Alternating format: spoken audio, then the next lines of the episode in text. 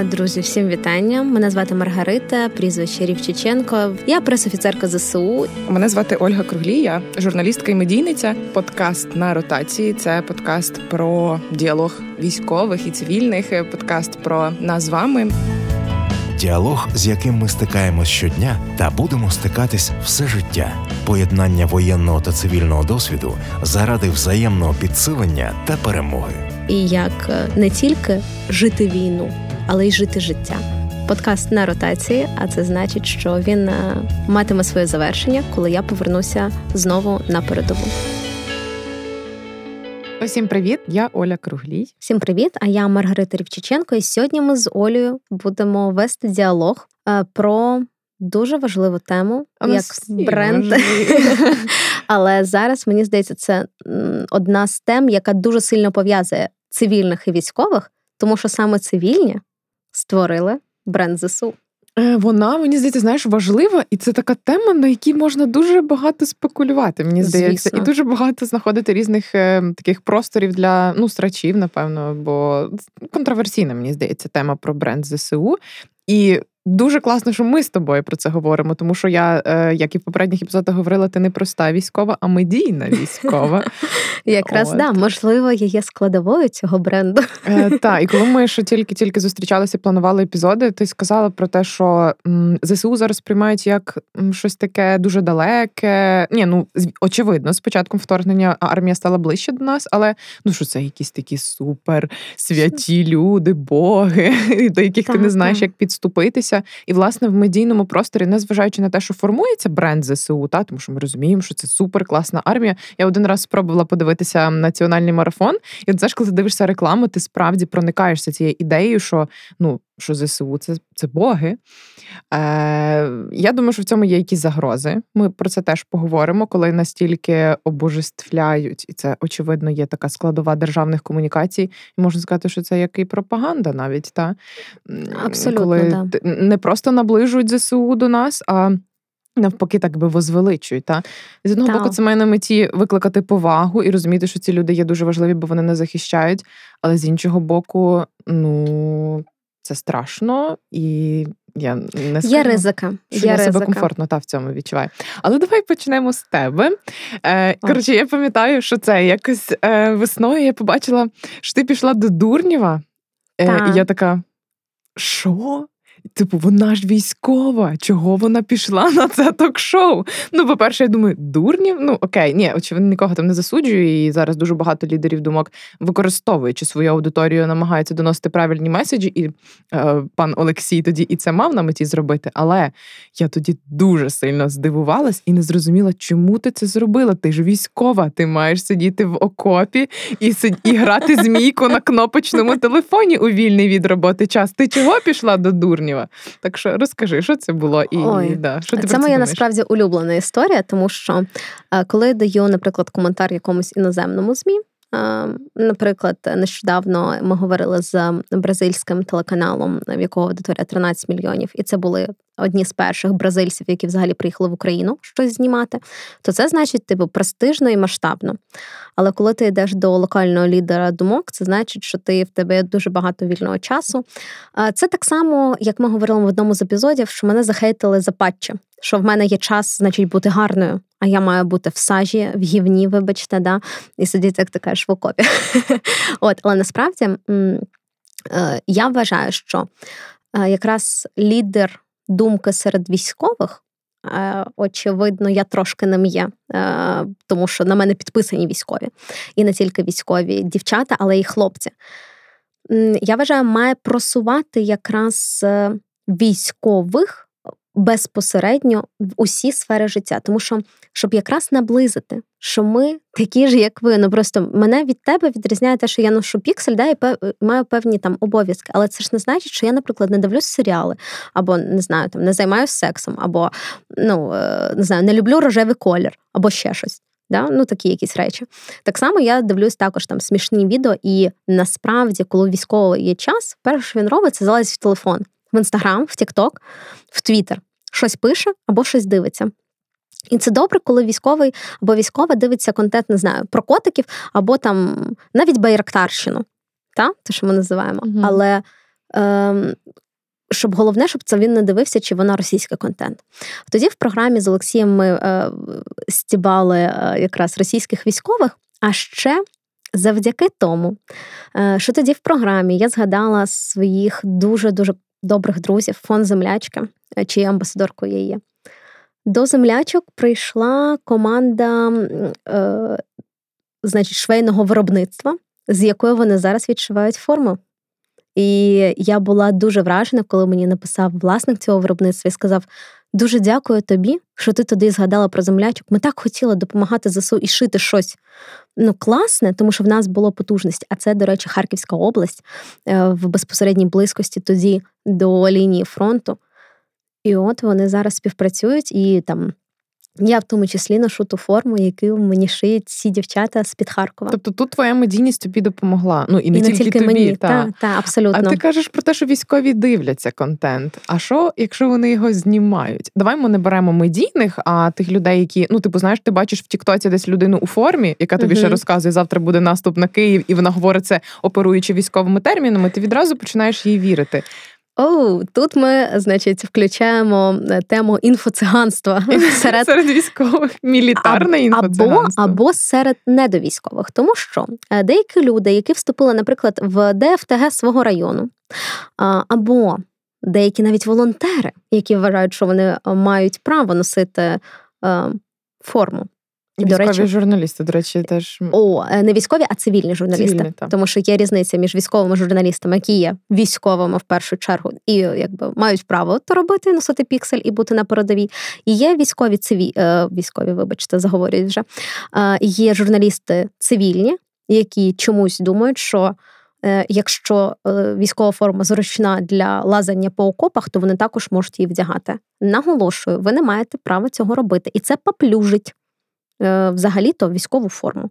Тому що для того, щоб її вдягнути, я, вибачайте, пішла в армію, а ви що зробили? Ну, Тому для мене це дуже а, така тема, яку ти зачепила. Е, Це насправді велика проблема, тому що люди, не дотичні до армії, дозволяють собі робити якісь прогнози або що.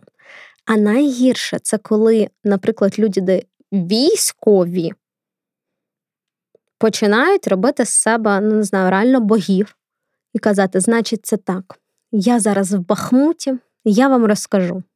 Зліва танки, справа артилерія, Вагнер попереду. А а я один танки гриз як Барбарис. Оце, звісно, е, ну, треш-контент.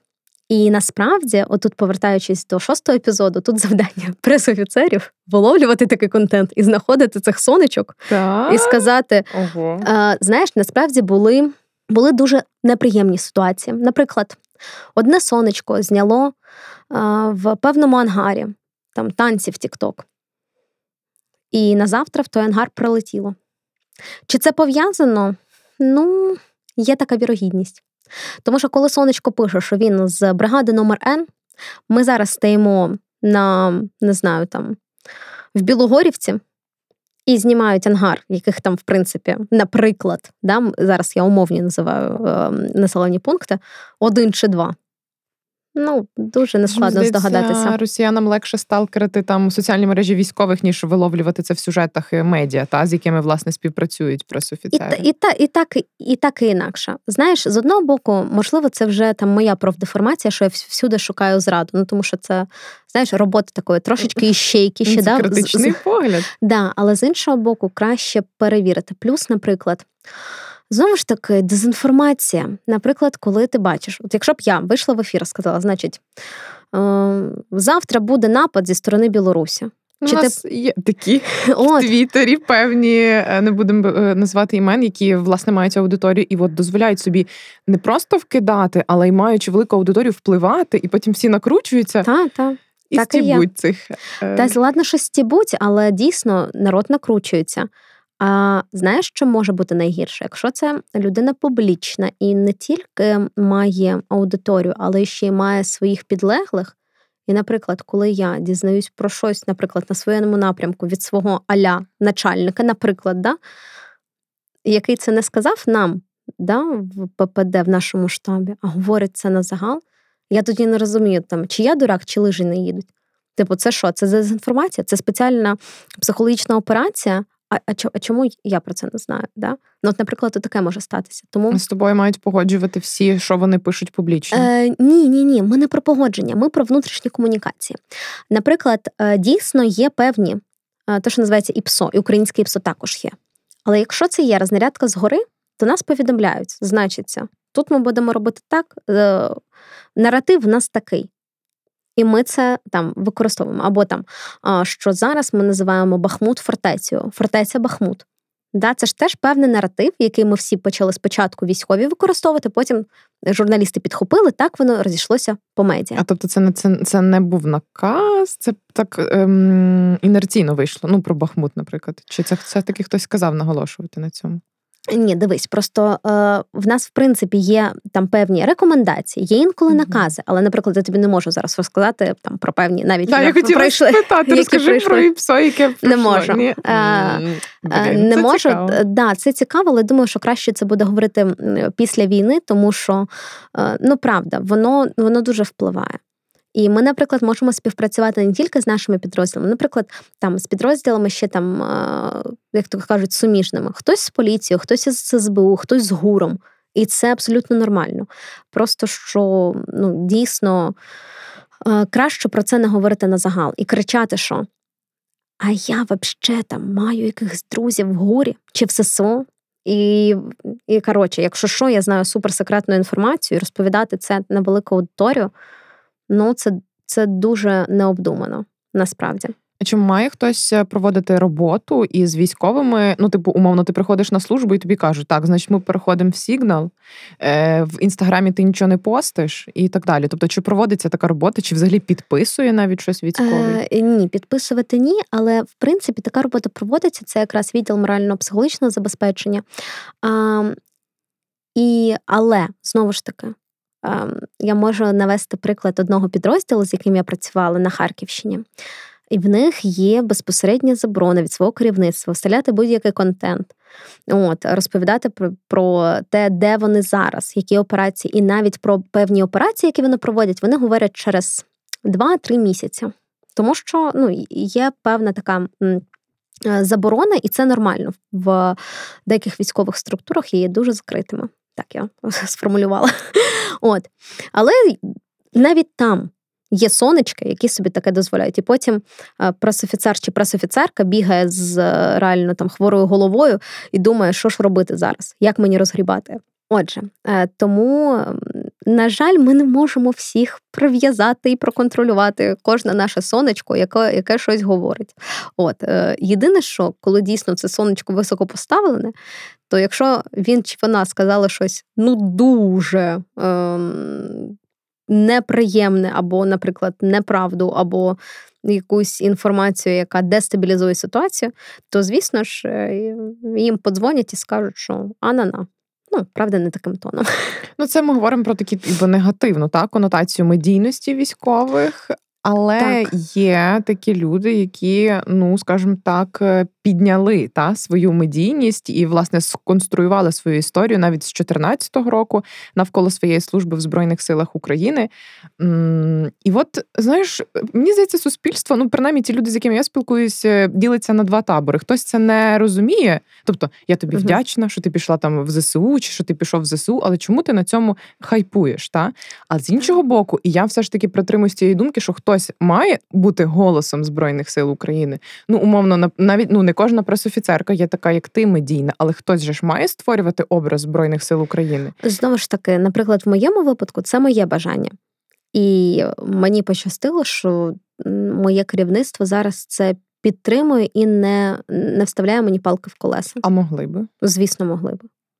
Звісно, могли би заборонити. І, в принципі, ем, ну, це може бути різними да, там, шляхами заборонено, але так можна. І, і насправді це також, е, типу, не буде якимось моїм ущемленням прав, тому що я маю виконувати наказ. Але як ти ставишся до людей, які хайпують на своїй службі? Е, Насправді теж складне питання, тому що як хайпують, е, коли вони просто типу кічаться цим, ну окей, зараз. Е, зараз я, наприклад, це пробачаю. Я не впевнена, що, наприклад, по закінченню війни це буде окей. Але, наприклад, хто під цим ще збирає гроші і потім не звітує, от тут в мене питання. Тому що коли м, дійсно дуже часто військові роблять збори. І дійсно є речі, які є розходниками, да, і вони дуже необхідні, їх, наприклад, там не видають. От, там.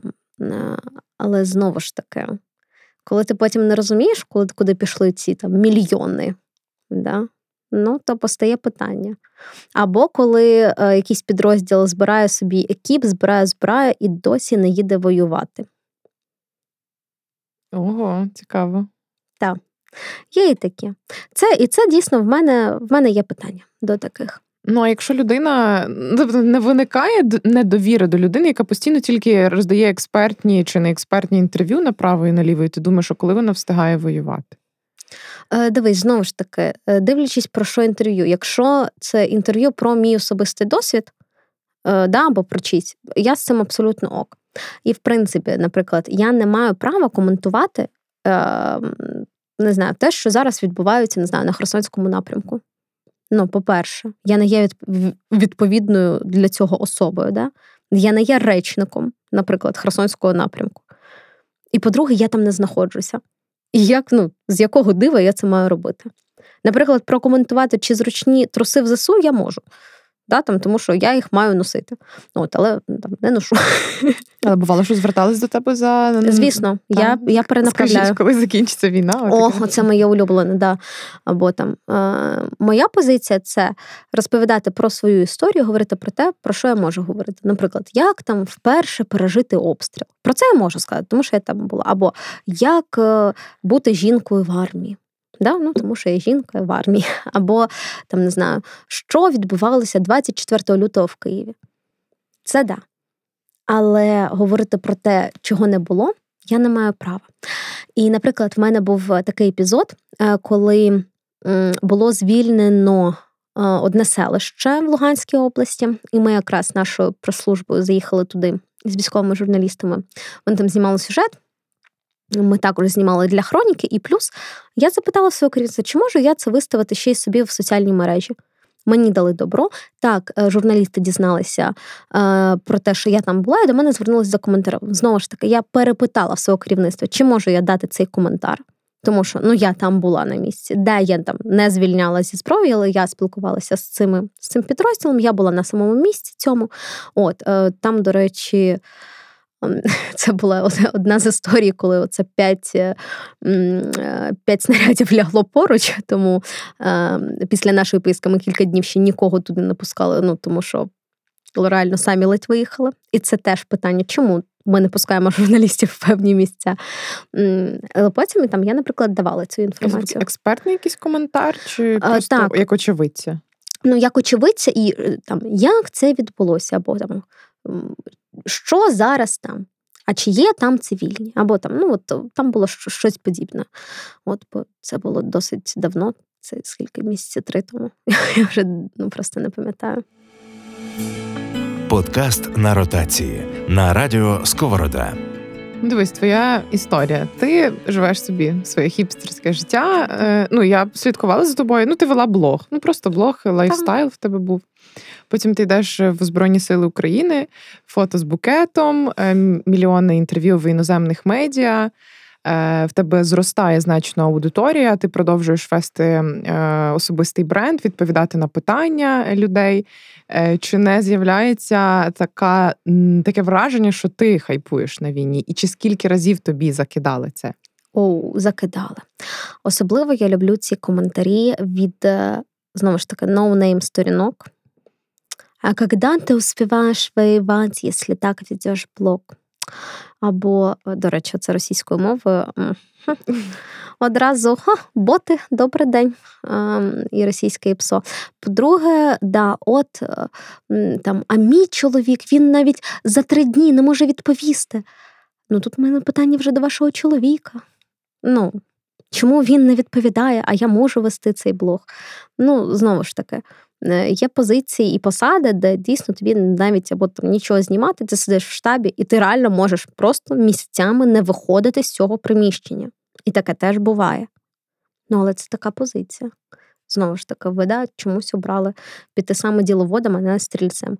Хтось, наприклад, навіть зі спецпризначенців встигає в мене є такі друзі, які навіть е, типу скриваючи свої обличчя, записують відоси, там танцюють зі зброєю, і при цьому там щоночі виходять на виходи. Є і такі. Це допомагає, я так думаю, коли ти ділишся зі світом. А, ну, по-перше, зі світом, по-друге, теж самоствердження, певне. Хайп? От. Е, Це не хайп. Це, ну, дивись, е, знову ж таки, що таке хайп? Хайп це коли, наприклад, е, я скажу: я найкраща військова в українській армії. Я взагалі найкраща жінка серед жінок в цій армії, і і буду розповідати, яка я прекрасна, тому що всі інші там погані. Оце я вважаю, що це буде хайп. Бо це, ну, типу, по-перше, це неправда. По-друге, це ну, якась, знаєш, е, вихваляння себе поперед інших. А коли я розповідаю свою власну історію, сьогодні я потрапила під обстріл, або а сьогодні в мене там є вільний день, сьогодні журналісти не приїжджають, тому я собі наклала патчі і сажу їм там вівсянку. От, або що. Як то вівсянку, а не сублімати, не в окопі. Да, да, да. Ой, ну це це теж є, але е, знаєш, знову ж таки, всі люди, яким там я не подобаюся, вони просто відписалися. І таке теж були, були хвилі відписок. Ну, будь ласка, е, знову ж таки, я не женуся за цифрами.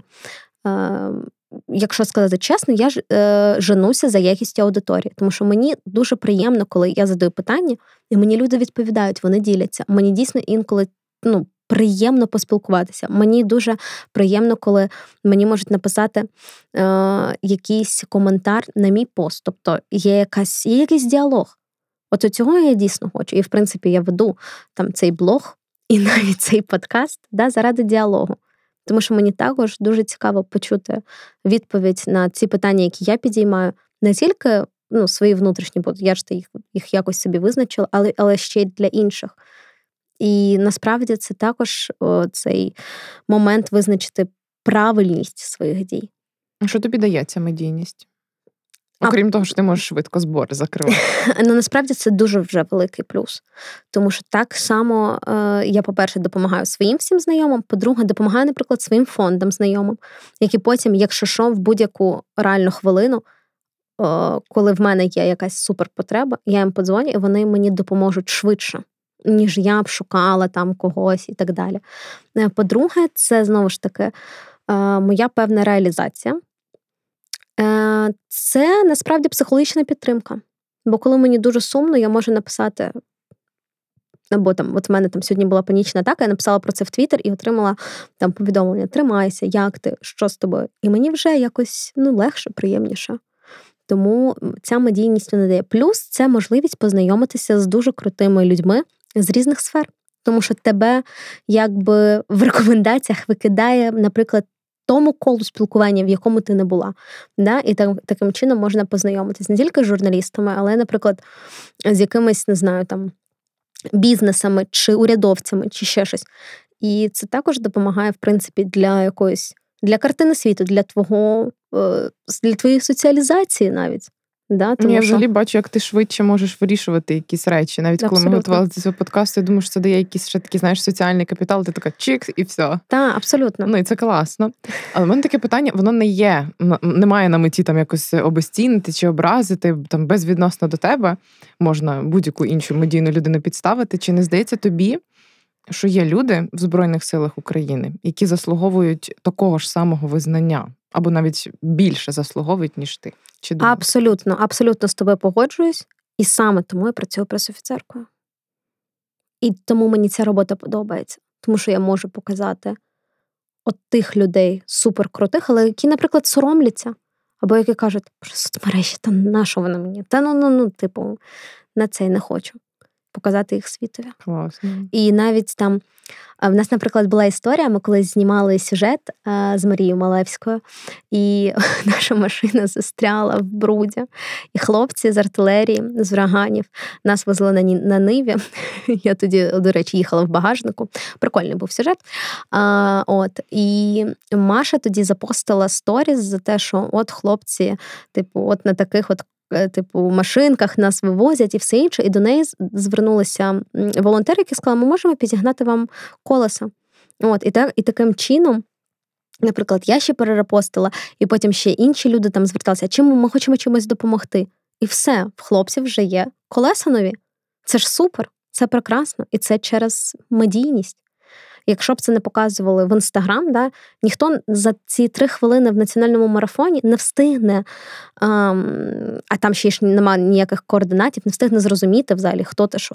А тут ти ставиш, да, о, вже є контактна особа, 24 години. Тобі можуть відписати. Все, Марія пише мені, я е, контактую її з підрозділом. Кажу, хлопці, треба, є така можливість. Звісно, треба. Супер, сконтактували. Так само, наприклад, з. Зі зборами, там то комусь дрони привозила. То, наприклад, мені якісь знову ж таки мене волонтери знайшли в мережі і кажуть: ми хочемо комусь передати, ми вам довіряємо. Скажіть, будь ласка, кому нам е, передати щось? Або ви отам, а можна ми вам вам е, надішлемо там, не знаю, термобілизну, і ви роздасте хлопцям. Я кажу, вам ну, ви хочете комусь конкретно? Ні, просто комусь я знаю, я вам довіряю. І це прекрасно. І ти потім, коли їдеш там на позицію, береш ці там якісь ніштячки, які прислали, оп, і одразу Хлопці такі, в смислі, ми ж там не просили, ми ж не цей. Кажу, ні-ні, ні це типу, за счет фірми забираємо mm. не цей. Да, І це прекрасно, я вважаю. От, е, Звісно, є свій негатив. Е, але я правда не вважаю, що якщо ти медійна, то ти маєш е, їсти гівно ложками, тому що це, типу, твій вибір. Можна просто не. Писати людям гівняні коментарі, якщо Але ви їх не знаєте. Це невід'ємна частина. Ну, типу, хейт це невід'ємна частина медійності. Ну, на жаль, мені це, наприклад, ну, не зрозуміло. З точки зору психології, навіть ну дивись, я ж не приходжу в чужий дім, там не знаю, не не приношу сміття під, двері. Ні, ну це ми з тобою це розуміємо, але так. це дуже дивно ну, деконструювати, бо бо людей дуже багато. І це так. те, що ми з тобою говорили, що напевно вони якось за ну так, це заздрість, що вони так, так не можуть. А ще знаєш, що. Е... От ми говоримо про бренд ЗСУ, і це дійсно трошки знеособлення от є в якісь реально напівбоги да, або боги, які зараз, не знаю, навіть тримають фортецю Бахмут. Але ж це значить, що ми свою відповідальність за цю війну покладаємо виключно на оцих от дядічок чи хлопчиків, які там. І якщо, наприклад, вони не справляються, ми згадаємо е, от ситуацію влітку коли наші війська відступали від Сєвєродонецька. Тоді якраз е, мій батальйон там був, і в нас були втрати.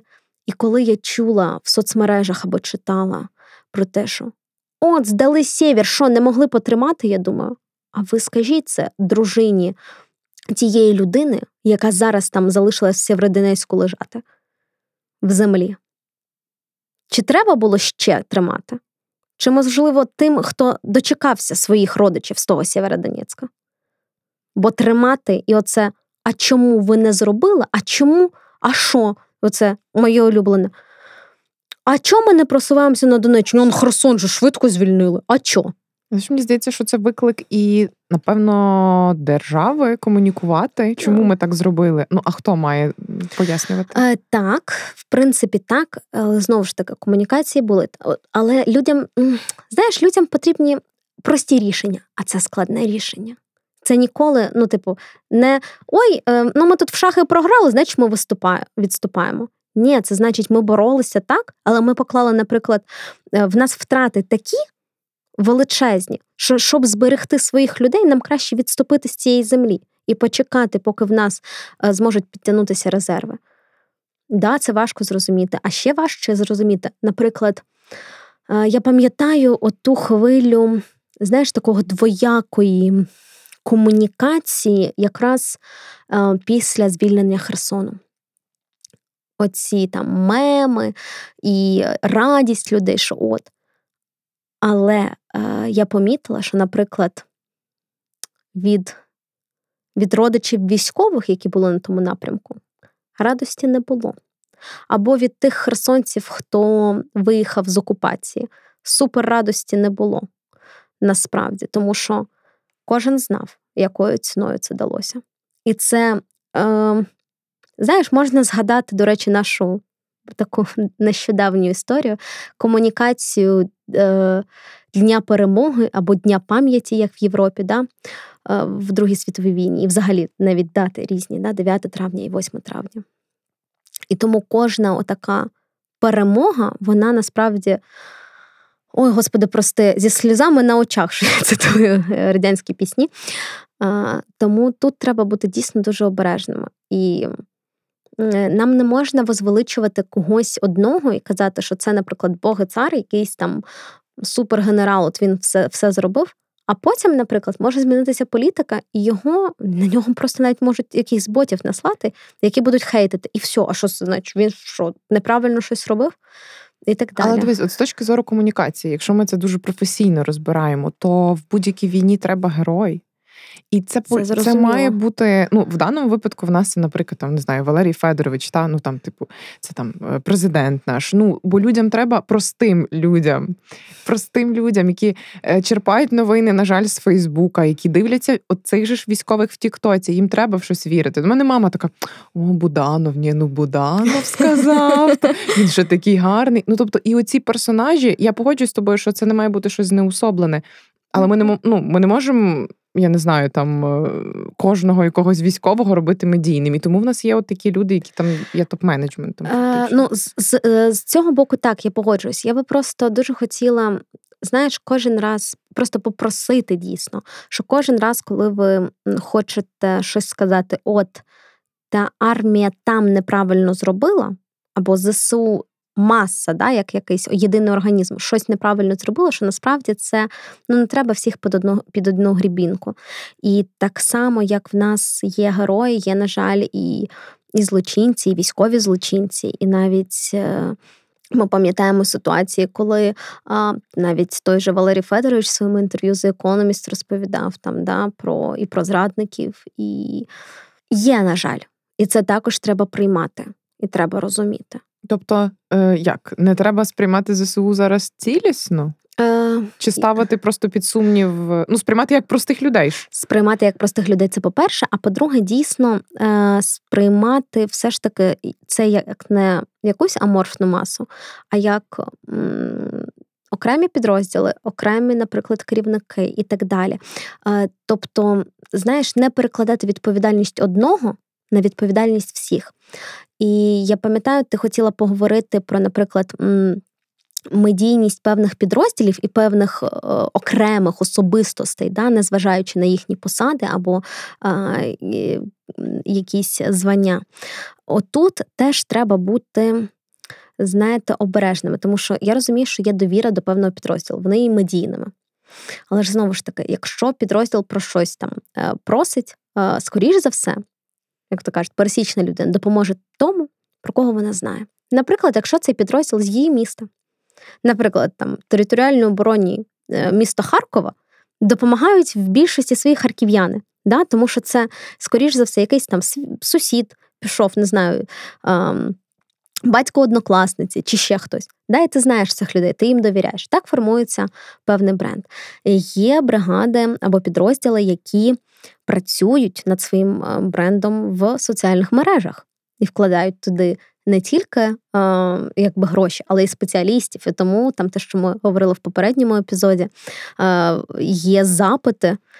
Да, на СММників і так далі. Але і є ще такі, що так сталося. Ну, наприклад, Азов.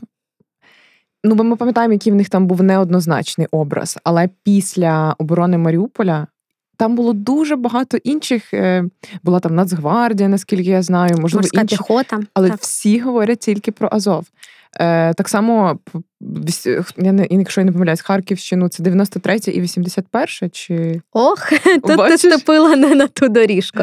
Тому що насправді е, Харків, на харківській контрнаступальній операції брали участь як мінімум три десантні бригади дві е, мотопіхотні, а, наприклад, 93-я була трошки раніше переміщена на інший напрям, але до того. Дійсно, весь час вони були там.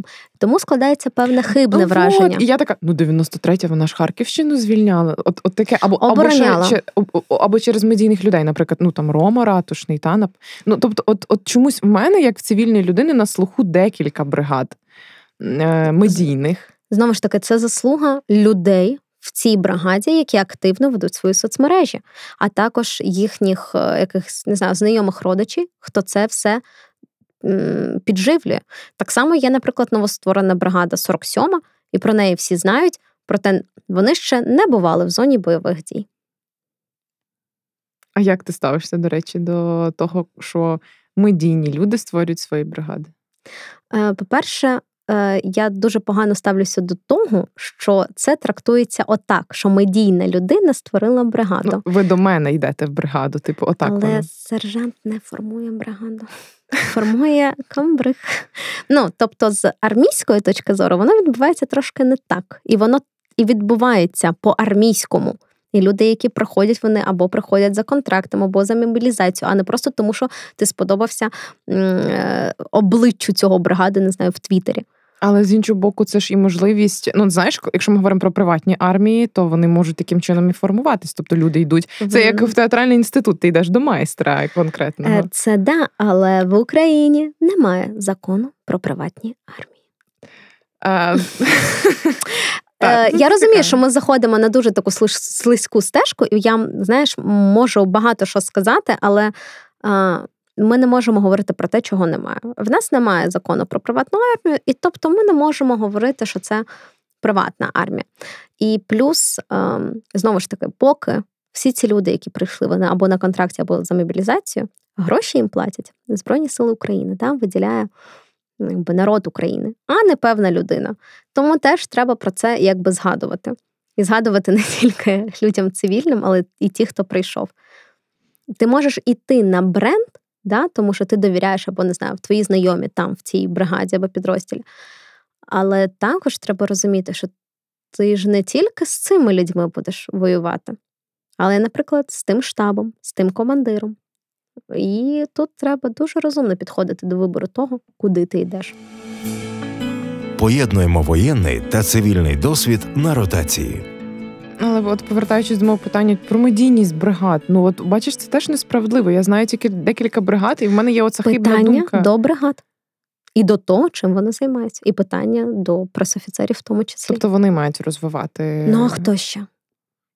Це має бути Ем, вказівка насправді да, там, командира бригади, що так, ми маємо бути на слуху. І хтось це розуміє, хтось ні. Можливо, інколи пресофіцер і готовий робити, або готова робити, контент просувати і так далі, але їй не дають. І тут питання ну, також до командирів, щоб вони розуміли, навіщо це все, навіщо бренд бригади. Тому що командир змінюється, бо є певні ротації, є підвищення і так далі. А бренд бригади залишається. Наприклад, що там 95-та це супердесантники.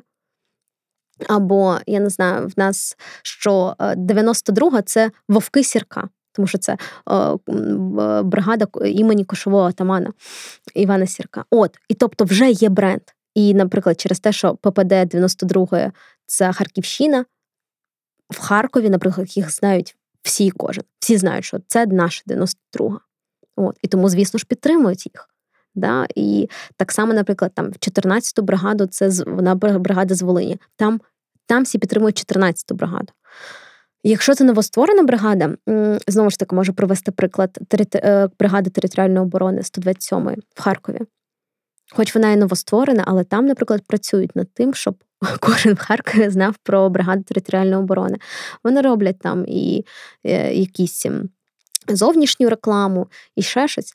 Але ж знову ж таки, для цього потрібно було залучити людей, які будуть над цим працювати, залучити е, якихось. Е, Ще, можливо, як це по бартеру якихось колег, які будуть цим займатися.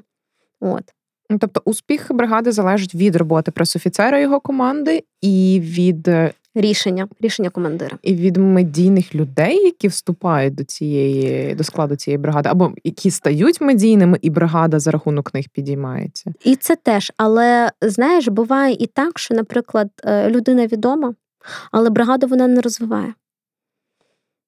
Ну тобто вона працює виключно на свій бренд.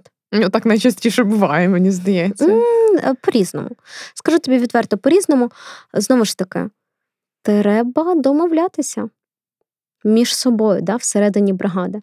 Щоб йшли до цієї людини і просили, Може, наприклад. Це типу лінь, бо ти думаєш, боже, зараз оце питати дозвіл. Ну, те, що ти розповідала в попередньому епізоді, тобто, а. що це довго, і людина ну, можна сказати, нехтує цим і і не вбачає цінності. в цьому. А, Або, наприклад, її не цінують, і тому вона, наприклад, може допомагати іншим підрозділам, але не допомагати своєму. Знову ж таки, інколи навпаки є потреби, і ти виходиш з запитом, і через те, що ти ці постійно ці запити озвучуєш, ти стаєш голосом там цієї, цього підрозділу. Так теж може бути. Ну, тобто, е, знаєш, є якби. Ставленики зверху, да, а є якби з низів. І вони і це Я думаю, це ефективніше навіть. З низів, звісно. Mm, але як ти думаєш, е, чи це вплине на прискорення мобілізації?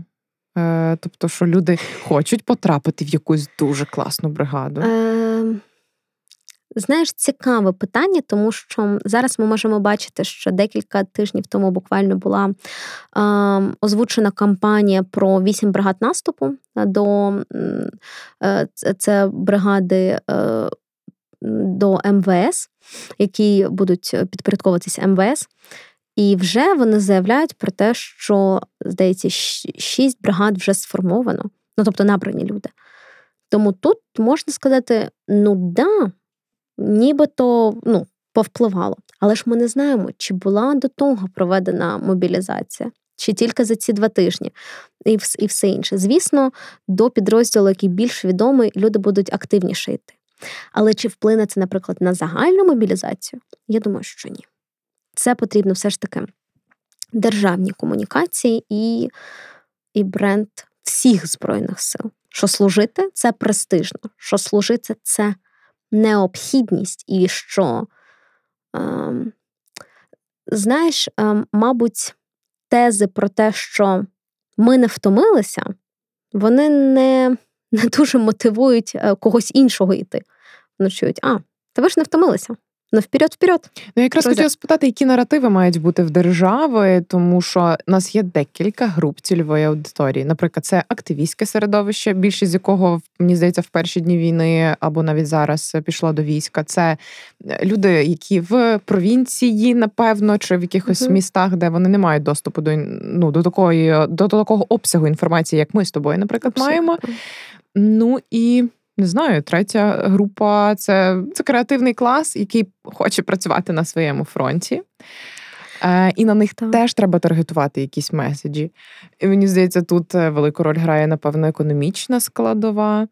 Е, і... Ой, я вже відчуваю, як ти йдеш просто по болючому. Тема така трікі, але які наративи має використовувати держава? Бо мені насправді ці білборди, що там не їдь з країни, ти ще тут, чого ти не захищаєш свою землю, коли я бачу по місту. Ну мені якось не ну, будучи я чоловіком, я би напевно не ну, дуже вони тебе не чіпляють. Е, Ну тут можна вже трошки включити комунікаційну да, і сказати, що будь-який будь-яка реклама може бути ефективною, виключно, якщо вона чіпляє якісь е, твої внутрішні струни. Да?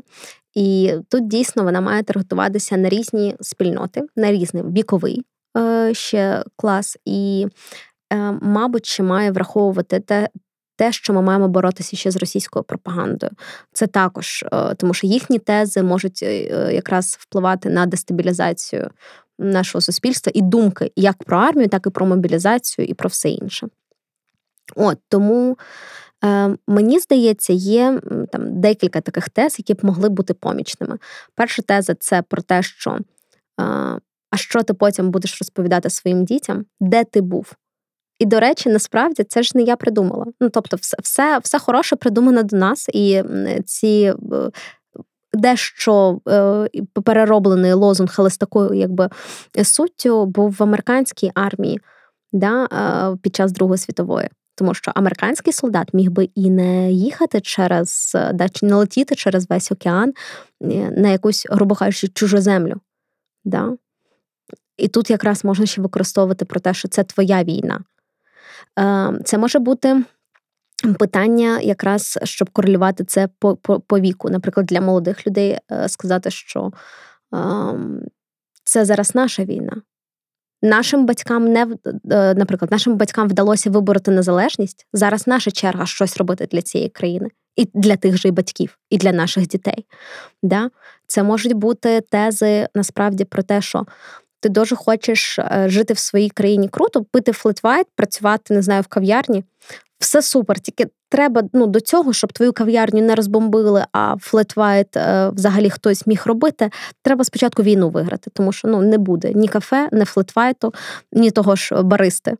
Да, Тому що бариста зараз в окопі. Друзі, треба йому допомогти. От. Клас. А, ну, щось подібне. Продала, продала. Да. Я вже бачу, як цю комунікаційну кампанію можна збудувати. А, да, Плюс, ну, плюс-мінус, насправді це все прості тези, і ми ж їх всі в суспільстві проговорюємо між собою. Навіть ми з тобою в. І в нашому подкасті, і поза ним да, говоримо про те, що от, от це не мотивує, але якщо б мені оце запропонували, знову ж таки, е, ти зачепила тему, яка зараз болить дуже багатьом військовим, і мені в тому числі, це питання е, заробітної плати.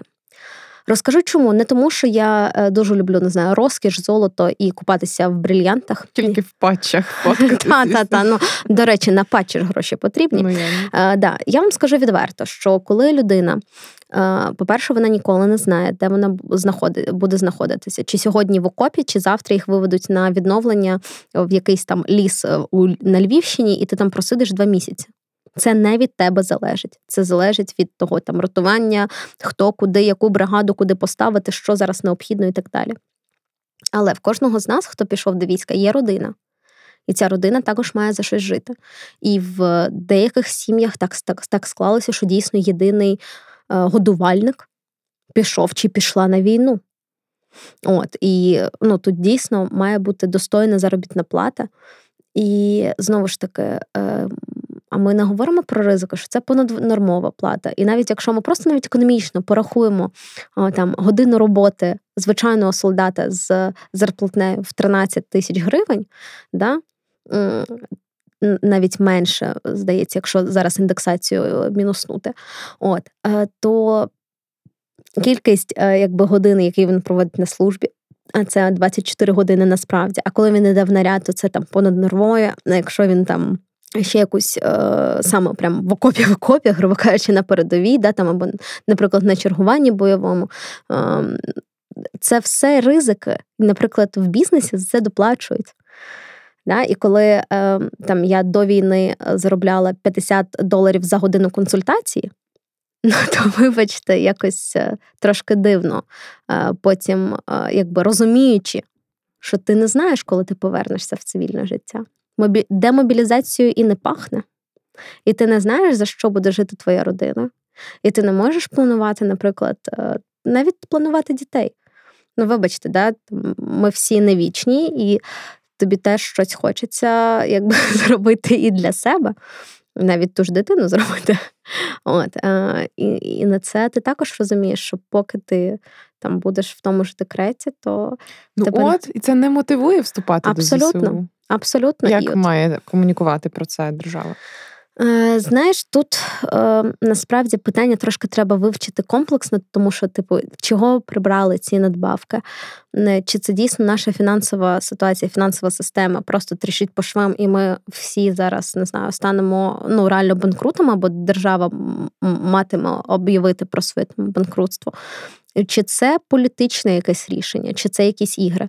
Е, з цим треба розбиратися, і я не готова зараз тобі давати якусь там експертну оцінку, і навіть свою особисту. Е, ну, особисто моя оцінка ні, мені не подобається працювати за 14 тисяч. Вибачте, я б ну, якби заробляла більше. От і зараз з тими ризиками, які є в моєму житті, і з. Кількістю прав, які я не можу реалізовувати, ну воно якось неприємненько, скажімо відверто. От. Але по-перше, мають бути якісь більші соціальні гарантії, бо. Знаєш, е, оце там 14 е, мільйонів, які виплатять родині загиблих, теж ну не супер мотивує. Це може мотивувати росіян. Для них лада це взагалі супер. Або там е, зараз роздають вдовам ЛНР і ДНР шуби. Ну це супер. Для них це взагалі, ну типу, знаєш, взагалі лотерею виграли. Глибинна мотивація. Глибинна мотивація. Я впевнена в цьому, і ми це бачили по тому, як вони крадуть в нас з будинків, да?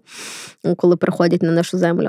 Але для українського військової або для військової це не є мотивацією. Ну, Дуже класно, що коли я загину, да, моя сім'я можливо не буде бідувати, якщо збере всі довідки. Супер, клас. А, Тобто, що це не так просто, що ці 14 мільйонів. Тобто довгий Звісно, процес. Так. Маємо те, що маємо, але ми не про сумне, ми про медійність е, е, Збройних сил України. От в мене є такий е, страх. Е, це те, що ми про що ми з тобою говорили на початку, що ЗСУ зараз боги, і ми бачимо, яку е, політику комунікації веде держава, і як про це говорять люди, але. Все ж таки, ну мені би не хотілося, щоб е, оце ставало індульгенцією. Е, Ну, те, що ти військовий, та і щоб ми не думали, що це прям супер надлюди.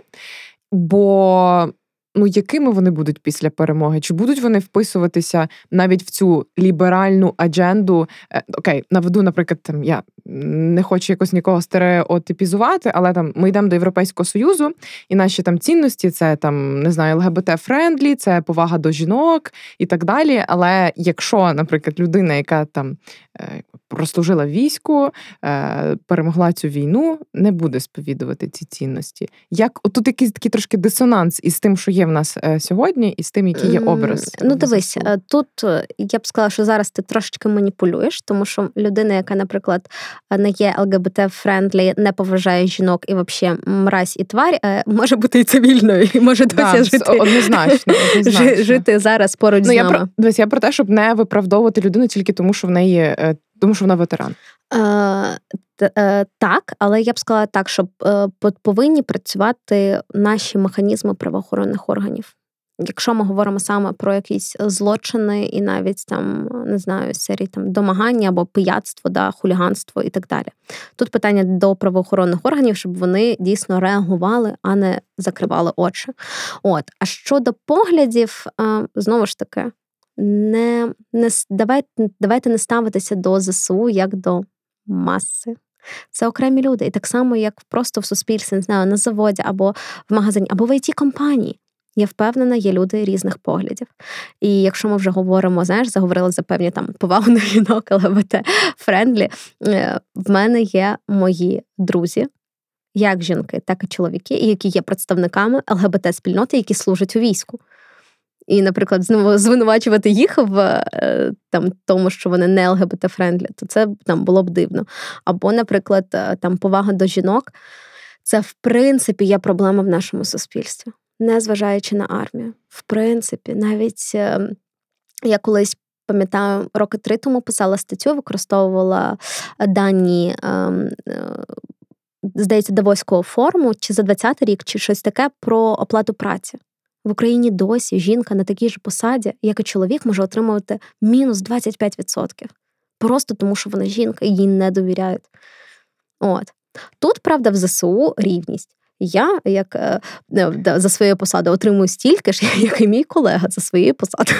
Ну, тут рівність. Так, рівність. Ні, то я таку релятивістську позицію зайняла, що типу, бо я так думаю, значить, е, всі е, військові будуть бити жінок і бити ЛГБТ. Ні, це не так. Просто ну, от в мене є страх через те, що зараз на таких високих нотах ми звеличуємо ЗСУ, що потім ми будемо їх все їм пробачати. Е, Знаєш, ні, ні, не думаю, що так буде.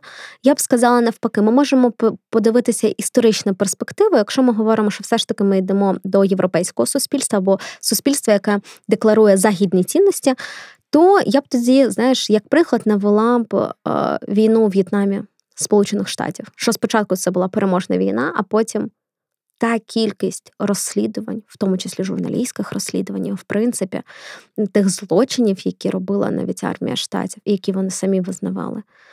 Е, да, це не було одразу але це було. І тобто, ми, в принципі, можемо говорити про те, що в нас є задатки до того, щоб саме суспільство стало цим, ну я б не сказала суддею, але хоча б викривачем. Угу. Тих. Ми маємо виховувати. Ми маємо виховувати в першу чергу один одного. Тобто, е, з одного боку, до речі, от е, я б ще хотіла наголосити на тому, що Військові, наприклад, не можуть самі впрягатися, грубо кажучи, за свої права.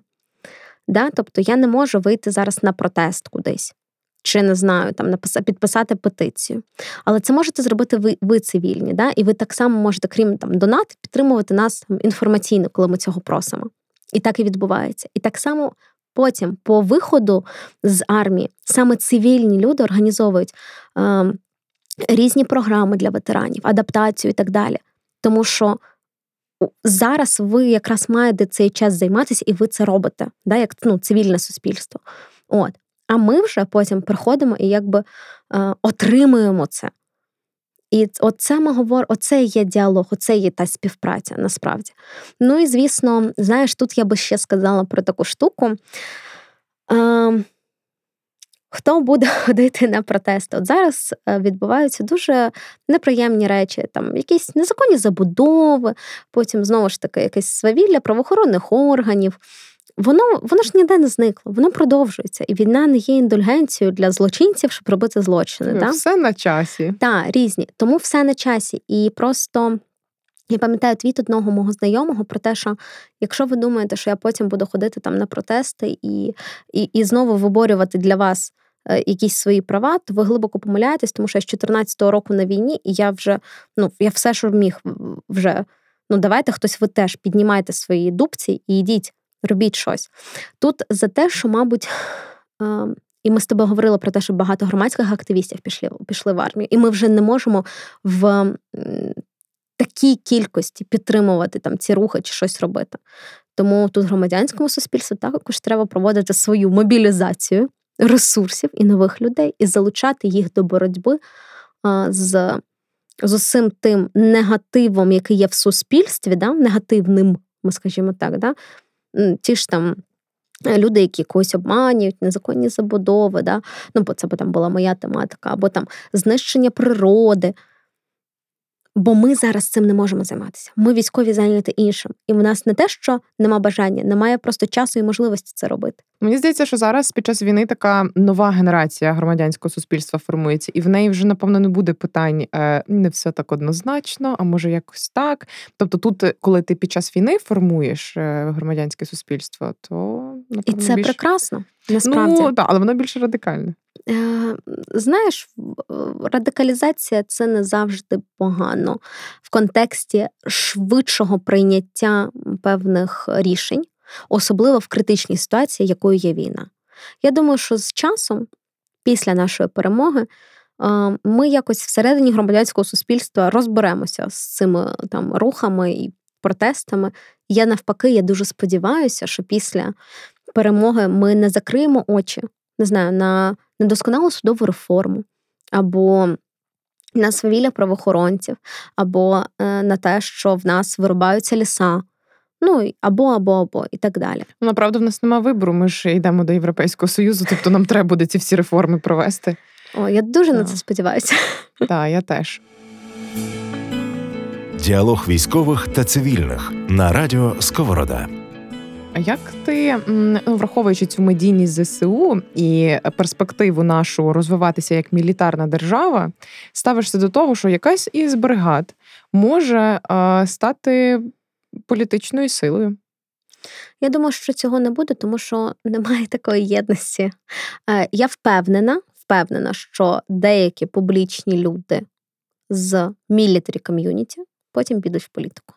І це абсолютно резонно. Ми також е, бачимо це по виборах 19-го року, е, тому що з різних партій пройшли вже ветерани АТО і ветеранки ем, як в Верховну Раду, так і потім на е, міських виборах, в міські ради. І це знову ж таки зріс суспільства.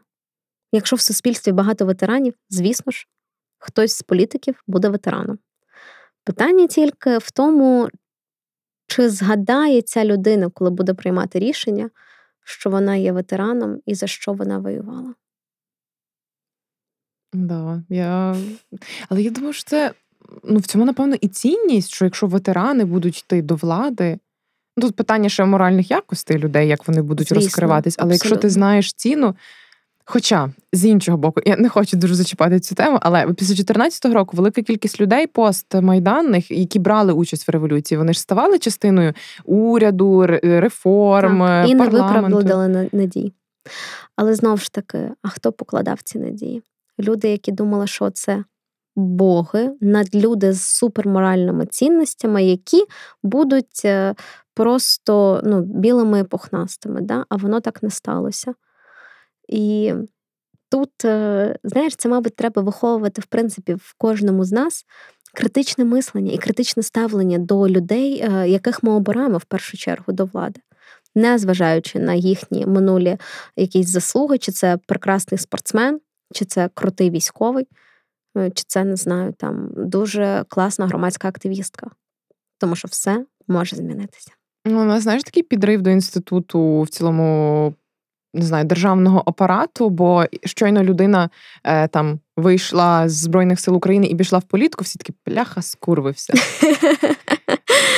Чи буде таке, як ти думаєш? Я думаю, що такі коментарі точно будуть. І, скоріш за все, такі приклади будуть. Але я сподіваюся, що все ж таки буде більш, більше позитивних прикладів. Чесно, я я вірю в людей. Можливо, я наївна, але я вірю в людей. Ти дуже позитивно е, налаштована насправді. Ем, Яким має бути образ, е, імідж е, людини, яка служить в Збройних силах України зараз?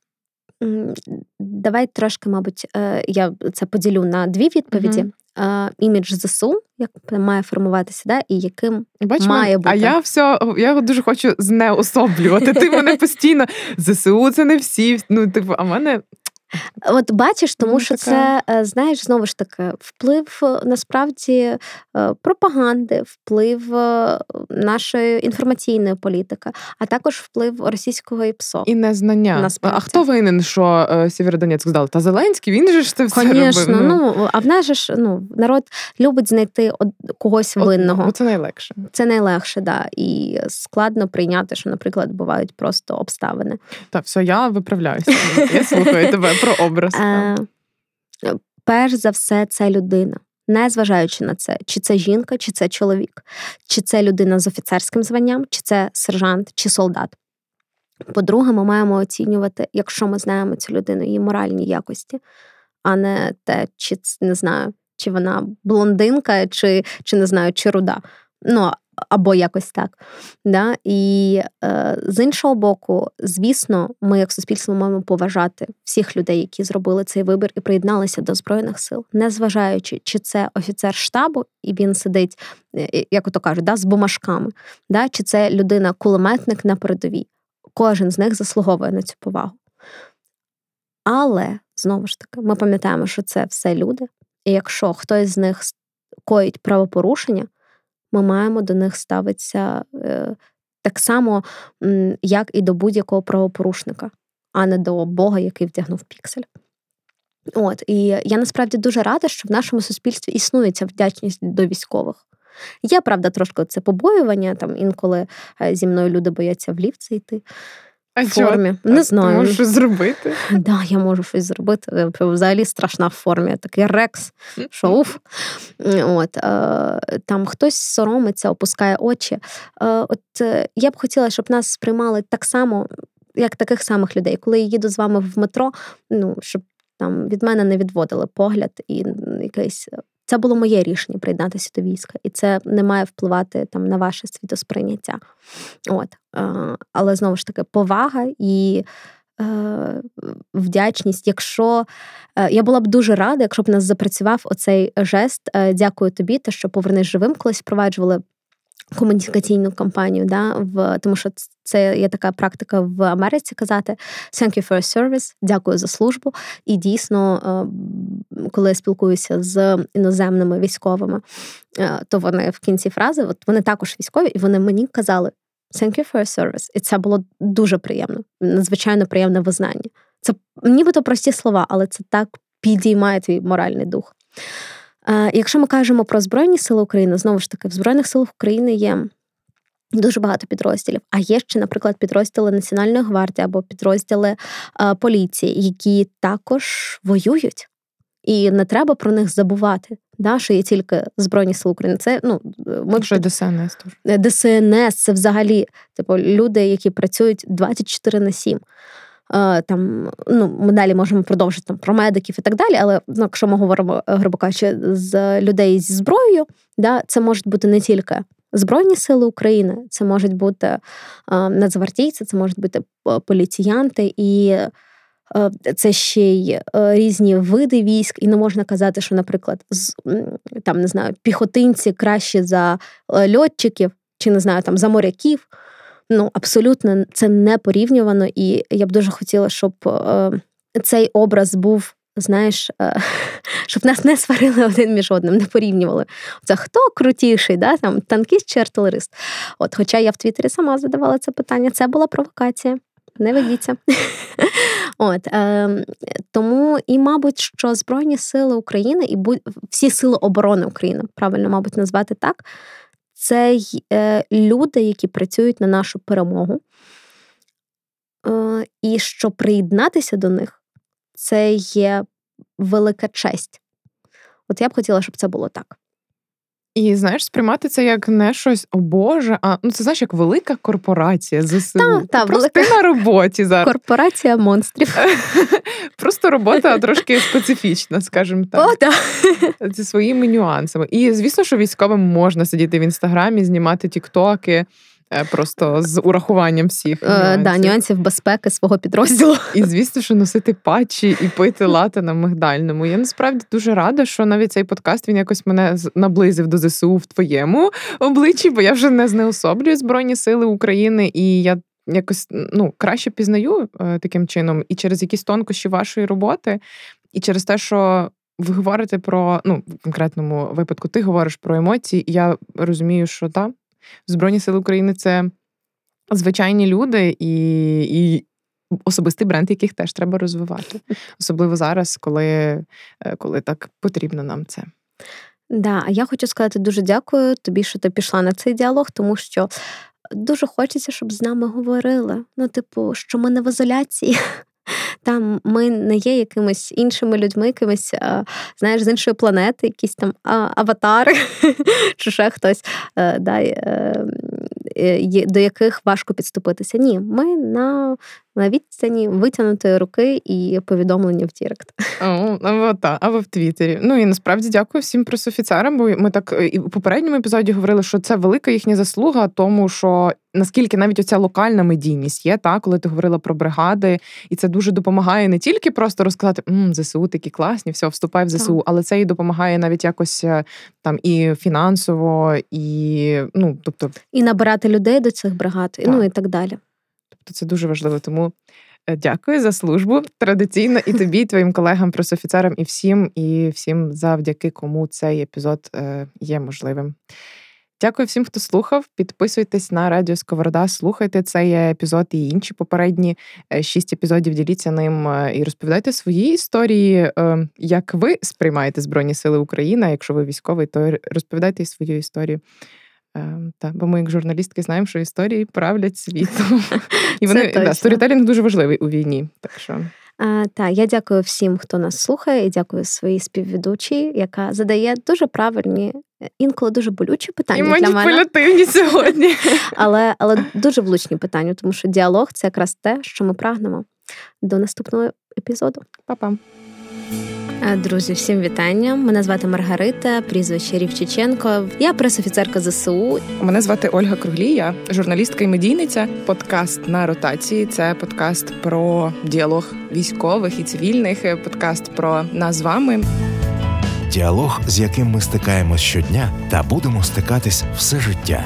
Поєднання воєнного та цивільного досвіду заради взаємного підсилення та перемоги. І як е, не тільки жити війну але й жити життя. Подкаст на ротації, а це значить, що він е, матиме своє завершення, коли я повернуся знову на передову.